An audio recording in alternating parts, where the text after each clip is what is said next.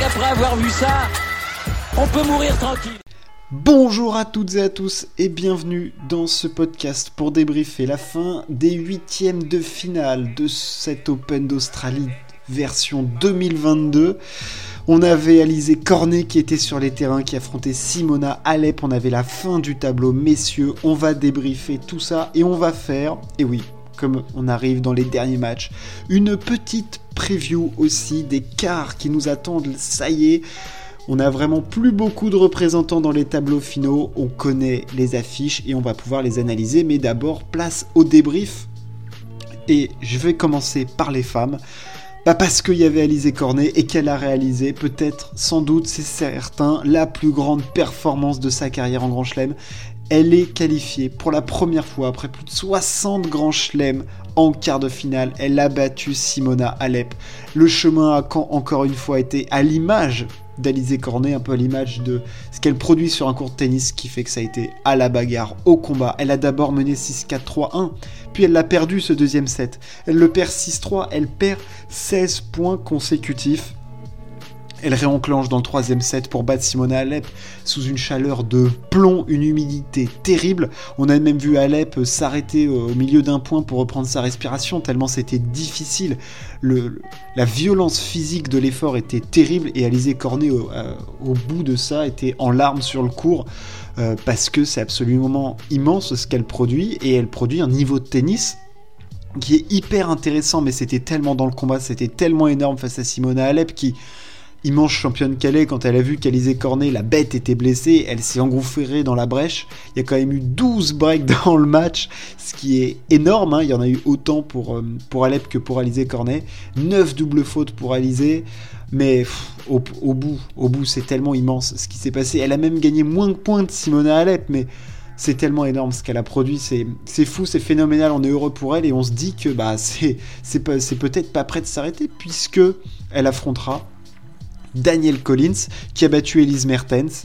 Euh, victoire de l'américaine qui était, en tout cas, oui, c'est vrai, plutôt favorite euh, face, à, la belge, qui est clairement un ton en dessous de ce qu'elle pouvait produire il y a un ou deux ans en termes de tennis. Igaz Viantec, elle aussi, a été au combat. Alors chez les filles, il n'y a eu que des matchs en 3-7 et il y a eu des matchs de combattantes. Et Igaz Viantec en fait partie, la polonaise, tête de série numéro 7, sort Sorana Sirstea après avoir perdu le premier set.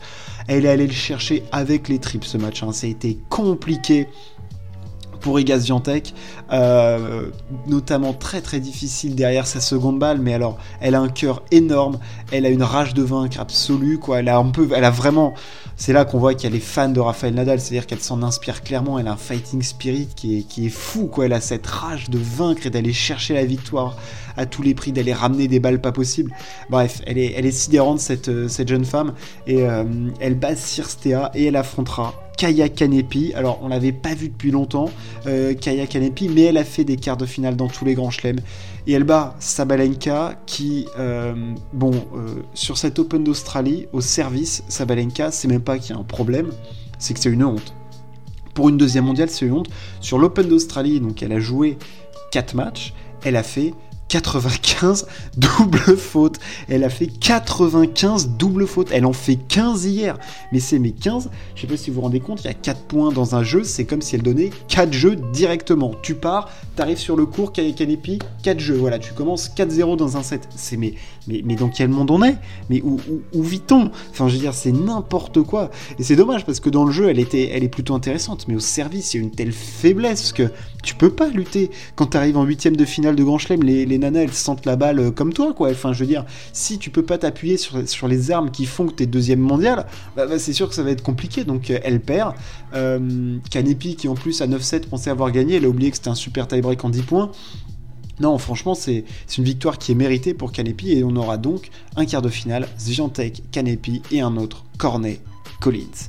On passe maintenant au débrief des hommes aujourd'hui. On avait euh, ainsi Tsitsipas, Sinner, Ogier Aliassim, Medvedev, Cressy, enfin bref, tout un tas de matchs. Alors, on va partir sur le 3-7 et celui que je trouve le plus surprenant parce que je m'y attendais pas. Yannick Sinner me sidère depuis le début de ce tournoi. Il a laminé, enfin, oui, il a, marché sur Alex de Minor. C'est-à-dire que le premier set est accroché plus d'une heure dix. On se dit ça va être un gros combat. De Minor, il a une grosse caisse physique. Il va remiser les coups de butoir de Sinner qui tape quand même des bûches, des troncs à fond tout le temps. Et ça reste quand même tout le temps de cours. Le mec envoie des avions à répétition et ça reste tout le temps dans le cours. Je n'ai rarement vu ça. Coup droit, revers, le mec envoie des brins tout le temps et, ça reste. Et de mineur, il s'est retrouvé dans les bâches, quoi. Il était au fond des bâches et il a rien pu faire. Sinner est vraiment euh, évolue à un très très très haut niveau de tennis. Alors oui, tu te dis que, ça paraît impensable que face à des mecs monstrueux en défense, type Medvedev, Joko, Rafa, euh, qui te proposent un peu de variation, ça peut parfois pêcher. Mais là, face à des mecs comme De Minor, mais il les, il les pulvérise. Mais enfin, je veux dire, il n'y a même pas de débat, quoi. Sinor a roulé sur De Minor, c'était mais impressionnant quoi. Et puis je trouve même qu'à certains moments il y avait quelques petites variations, on le voyait trouver des zones un petit peu plus courtes, voilà, il de toute façon, il va apporter de la variation, mais pour l'instant, il se base sur ce qu'il sait faire, et ce qu'il sait faire, c'est c'est mythique, quoi. c'est impressionnant ce gamin. Euh, il affrontera donc Stefanos Tsitsipas qui s'est défait de Taylor Fritz. Alors ça, je suis pas un fanatique de Stefanos Tsitsipas, vraiment pas. Euh, je le trouve bizarre sur un court de tennis, j'aime pas trop la façon dont il se comporte euh, ou ce qu'il dit en dehors, mais il faut reconnaître qu'il a un truc, c'est qu'il a un mental de winner et de champion. Parce que ce match-là, il ne doit jamais, mais au grand, jamais le gagner. C'est-à-dire qu'il le gagne parce que d'un côté, il se bat comme un lion, il a jamais, il y croit, il se bat, il le gagne aussi parce que Fritz se fait dessus. Clairement, Fritz ne doit jamais perdre ce match. Il mène 2-7 à 1. Euh, alors oui, il a eu, il fait 2 sur 15 sur les balles de break, mais il les obtient pas dans tous les sets. Il les a obtenus dans 3 sets. Il y a eu qu'une seule fois où il, a, il y a qu'un seul jeu de service où il a obtenu des balles de break sur un set qu'il n'a pas gagné. Donc ce qui fait qu'en fait il a eu peu d'opportunités d'aller euh, chercher le service de Tsitsipas sur les 7 qu'il a perdu, euh, notre ami euh, Taylor Fritz, mais globalement il était meilleur que Tsitsipas. là le blocage pour Fritz, c'est un peu à l'image de son match face à Joko l'année dernière, où il mène aussi de 7 à 1. Le blocage, il est mental. C'est-à-dire qu'il, je sais pas si c'est parce que sa visualisation, il se voit trop gagner ou quoi, mais quand tu vois le niveau de Tsitsipas qui est clairement, mais clairement pas du tout à son niveau, il fait un nombre de bois monumental, euh, beaucoup de fautes directes, euh, en danger derrière sa deuxième balle. Franchement, il y, a la place pour aller chercher le Tsitsipas. On l'avait vu avec Per, on l'a encore plus vu avec Fritz. Et là, quand je vois se profiler le Sinner Tsitsipas et quand je vois le niveau de jeu de Sinner et celui de Tsitsipas, alors si Tsitsipas bat Sinner, euh, on en parlera demain, hein, mais euh, là je comprends plus grand chose au tennis. Là je, là sais plus. Là je sais plus. L'autre partie de tableau. Le tout tout bas du tableau, on avait Félix Auger Aliassim face à Marine Silic. C'était un duel de frappeurs, de serveurs aussi quand même globalement. Hein. Les mecs c'est des, gros serveurs. 24 races pour Silic, 22 pour Félix. Mais le plus régulier, c'est Félix Auger Aliassim. Ça y est, le Canadien a réellement passé ce cap en Grand Chelem. Alors oui, il n'a pas encore gagné de tournoi ou quoi, mais il a passé ce cap en Grand Chelem. Ça y est, il est au rendez-vous. Euh, demi à l'US, quart à Wimbledon. Il est à nouveau en quart à Melbourne. Euh, il perd 6-2. Il perd 6-2 le premier set. Compliqué, mais Silic était injouable. Ça fait longtemps que j'avais pas vu un Silic aussi offensif, euh, enfin droit dans ses bottes et tout. Enfin franchement, c'était du bon Silic. Mais après, une fois qu'on est rentré dans le match, bah, Félix il a été énorme, il a été sensationnel, sensationnel. Alors oui, il ne break euh, Silic que dans un set qui est le, troisième, mais après sinon il est imprenable hein, sur, ses mises en jeu, sur ses mises en jeu. Il sert 62% de première balle, c'est hyper propre, il est imbreakable. Silic gagne très peu de points sur le service de Aliassim qui a été parfait, coup droit, revers. Je trouve que parfois en revers, il peut faire des, gros écarts. Là, c'était franchement bien. Enfin, j'étais impressionné par Aliassim qui a super bien géré ce rendez-vous face à un mec. Bah voilà, le 9 e contre le 27 e logiquement, il ne doit pas y avoir de débat. Et, il a clairement clos le, truc euh, comme il fallait, quoi. Il a été. Euh, voilà, c'était du très très bon Félix, ça me fait très plaisir. Le dernier match, Daniel Medvedev face à Maxime Cressy. Alors là, c'était un choc de genre. On avait peut-être le meilleur joueur de fond de cours avec Novak Djokovic en ce moment sur dur, Daniel Medvedev, face à un mec qui a percé cette année, vraiment. Maxime Cressy, l'américain, qui nous fait des services volés, mais du service, c'est pas je fais un, un coup en service volé, un point dans un set. C'est à tous les points, le mec, quel que soit, contre vents et marées, hein, il, peut, il peut y avoir une tornade à 10 mètres, le mec il continuera à être à sa volée, hein. il fera son service volé. Il a été d'abord inhibé par l'enjeu du truc, et alors après ça a été les super séries. Il a emmerdé à la relance Medvedev qui avec sa position très lointaine, avait du mal à retourner, laisser du temps à, à pour poser ses volets et tout. C'est pour ça que Maxime Cressy, dans le tie-break, eh ben, il est allé chercher ce troisième set. On a alors vu Medvedev commencer à se tendre, se crisper, euh, dire euh, it's so boring, c'est-à-dire que oui, bah, il se faisait chier, mais en même temps, Coco, il, joue son jeu comme toi tu joues le tien. Peut-être qu'il trouve que ton jeu, c'est aussi très chiant de remettre des balles à longueur de temps, euh, un mètre derrière sa ligne. Chacun son jeu, tu dois t'adapter. Et c'est là où tu vois que Medvedev, il a fait un cap, il est à deux doigts de dégoupiller. Franchement, je pense qu'il est pas très loin de dégoupiller. Ça joue vraiment à pas grand chose. Euh, si Cressy, sur certains jeux de service, il les gagne plus facilement, il y a moyen que Medvedev sorte de ses gonds. Mais le russe fait l'ajustement qu'il faut. À la fin du quatrième set, il se rapproche un peu de sa ligne de service. Et là, avec sa qualité de retour exceptionnelle, il arrive à donner moins d'angle à Cressy et à couper bien les trajectoires. Il a fait quelques retours absolument magnifiques. Euh, voilà, non, ça a été du, bon Danil quand même globalement, mais encore une petite alerte. Il a passé un peu de temps sur le cours. Physiquement, c'est une brute, hein, mais voilà, il y avait quand même euh, Cressy à proposer. Et ce que j'ai bien aimé, c'est que voilà, il allé au bout de son idée. Il a vu que ça le marche, il a vu que ça marchait. Après le premier set, il aurait pu complètement changer, mais il a vu qu'après, il tenait Danil. Il a continué comme ça et voilà, très très très très bien joué de sa part. On passe maintenant à l'analyse des quarts de finale. Hommes, alors on a donc dans la nuit pour nous en France, Chapovalov, Nadal. Et le matin, on aura la chance de voir notre Gaël national face à Matteo Berrettini. Alors, comment analyser ces matchs? On va commencer par le chapeau Nadal. On le sait, Chapovalov a battu une fois Nadal, c'était lors de leur première confrontation au Canada en 2017. Euh, il avait été énorme ce jour-là, il avait été hyper créatif, il avait trouvé des zones pas possibles, il y a tout qui rentrait, mais c'était, on découvrait Chapovalov, on savait que c'était un, espoir, mais euh, c'était pas encore le Chapovalov de maintenant. Depuis, il y a eu des matchs euh, en Coupe Davis que Nadal a gagné, il y a eu des matchs sur terre battue. donc bon, L'année dernière, il y a eu ce match énorme à Rome où euh, Chapovalov a eu balle de match. C'est un match qui doit gagner tous les jours, hein, Chapovalov, mais bon, c'est Rafa en face sur terre battue.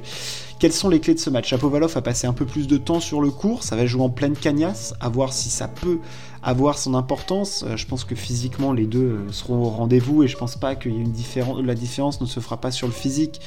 en termes de service, alors, j'ai envie de dire que Nadal sert plutôt correctement depuis le début du tournoi, même s'il pourrait y avoir du mieux. Chapovalov, c'est clairement les montagnes russes. Euh, enfin, je veux dire, s'il a un creux comme il a dans son deuxième set face à Zverev, c'est interdit. C'est-à-dire que le set, il est perdu. Dit direct, enfin, tu, te tu tires une balle dans le pied, quoi. Enfin, je veux dire, tu fais une Sabalenka, quoi. C'est, tu peux pas proposer ça face à Rafa. Euh, et je ne saurais même pas trop juger, en fait, le, niveau de chapeau, parce que euh, il fait un match excellent face à Zverev, mais je veux dire, c'était le fantôme de Zverev, quoi. Est-ce que c'est vraiment Chapovalov qui l'a complètement euh, empêché, ou c'était juste Zverev qui a été nul, quoi? Parce que après, il perd un set face à Opelka, il perd un set face à Djere, il perd deux sets face à Kwon. Euh, enfin, je veux dire, il, a quand même, il a quand même montré quelques failles, Chapovalov, et on sait que, voilà, là, il a fait son meilleur match face à Zverev. Mais je veux dire, avant, il perd quand même pas mal son service. Euh, alors oui, il sert derrière sa première balle, c'est puissant. Il va faire le jeu. Est-ce que il, a réellement les capacités d'aller embêter un Nadal qui semble quand même plutôt monter en puissance, euh, qui semble plutôt bien, heureux d'être là, physiquement ça a l'air de tenir. Il va l'embêter. Chapovalov va embêter Nadal parce que je sais que Nadal craint Chapovalov. Le début du match peut être hyper intéressant, c'est-à-dire que si Chapovalov, dès le début du match, rentre dans la tête de Nadal, sachant que Nadal, le connaissant, c'est un joueur qui craint vraiment Chapovalov. Là, là, il peut y avoir quelque chose d'intéressant. Si Nadal commence à prendre les dessus, le dessus, je le vois pas, je le vois pas, je le vois embêter Chapovalov, aller essayer de chercher un petit peu des balles très liftées sur son revers à une main. Chapovalov, il va vouloir prendre des risques. Euh, je vois Rafa, mais je vois un match accroché, je vois un match en 4 ou 5 7 Je vois Nadal parce que je pense qu'à l'expérience, même sur. Il va, réussir à faire moins de fautes en fait que Chapeau Valoff. Et je pense que ça va jouer là-dessus. Je pense que Chapeau n'est pas encore prêt. Euh, on l'a vu face à Djokovic, il est pas loin. Enfin, on l'a vu face à Djoko à Wimbledon, on a vu, il est pas loin. Mais dans les moments chauds, il y avait ce petit truc en moins ou quoi, où quand il fallait vraiment passer devant, tu vois, il a jamais réussi à passer devant. Alors, est-ce qu'il a passé ce cap? Et on a vu que face à un Zverev, c'était, il, était à ça de passer vraiment devant. Alors, il a fini par passer devant, mais je veux dire, il fallait vraiment un Zverev très faible, quoi, pour que ça se passe. Donc, à voir. Je mets Nadal devant. La clé du match, euh, elle va être sur la capacité de Chapovalov à pas faire de faute. Voilà, ça pour moi ça ne peut se jouer que là-dessus. Euh, s'il arrive à maintenir ses fautes directes assez bas, son ratio faute directe coup gagnant positif, il va embêter Nadal fortement. S'il il commence à être euh, square ou limite, ah, ça va être complexe, ça va être compliqué. Le deuxième match, c'est évidemment le Berrettini, mon fils. Alors là, par contre, je suis un peu plus catégorique. Euh, je vois Berrettini. Je vois Berrettini parce que euh, il a un parcours de mutant, Berrettini, depuis le début. Et Berrettini, physiquement, est habitué, en fin de grand chelem, à jouer ces matchs-là. Il fait quart à, je l'ai dit, il fait quart à Roland, finale à Wim, quart à l'US. Là, il est encore en quart. Il perd que face à Djokovic. Il a cet énorme service. Est-ce que mon fils va avoir la capacité physique, après avoir retourné les services de Berrettini, de revenir dans le cours, sachant que l'autre, il va t'envoyer des sacoches en coup droit et tout, et tout? Je vois Berrettini parce que plus, en fait, il a juste plus d'expérience que mon fils. Et mon fils, ça fait une éternité qu'il a pas tapé un top 10 en Grand Chelem. Ça fait une éternité. Et honnêtement, mon fils fait un super parcours. Mais enfin, tu vois ce que bat Berrettini? Berrettini, il te bat du Alcaraz, il te bat du Carreño Busta. J'ai rien contre mon fils, hein. mais entre Kesmanovic euh, et les autres joueurs qu'il a battu avant, c'est pas du tout le même pédigré. C'est pas du tout le même pédigré.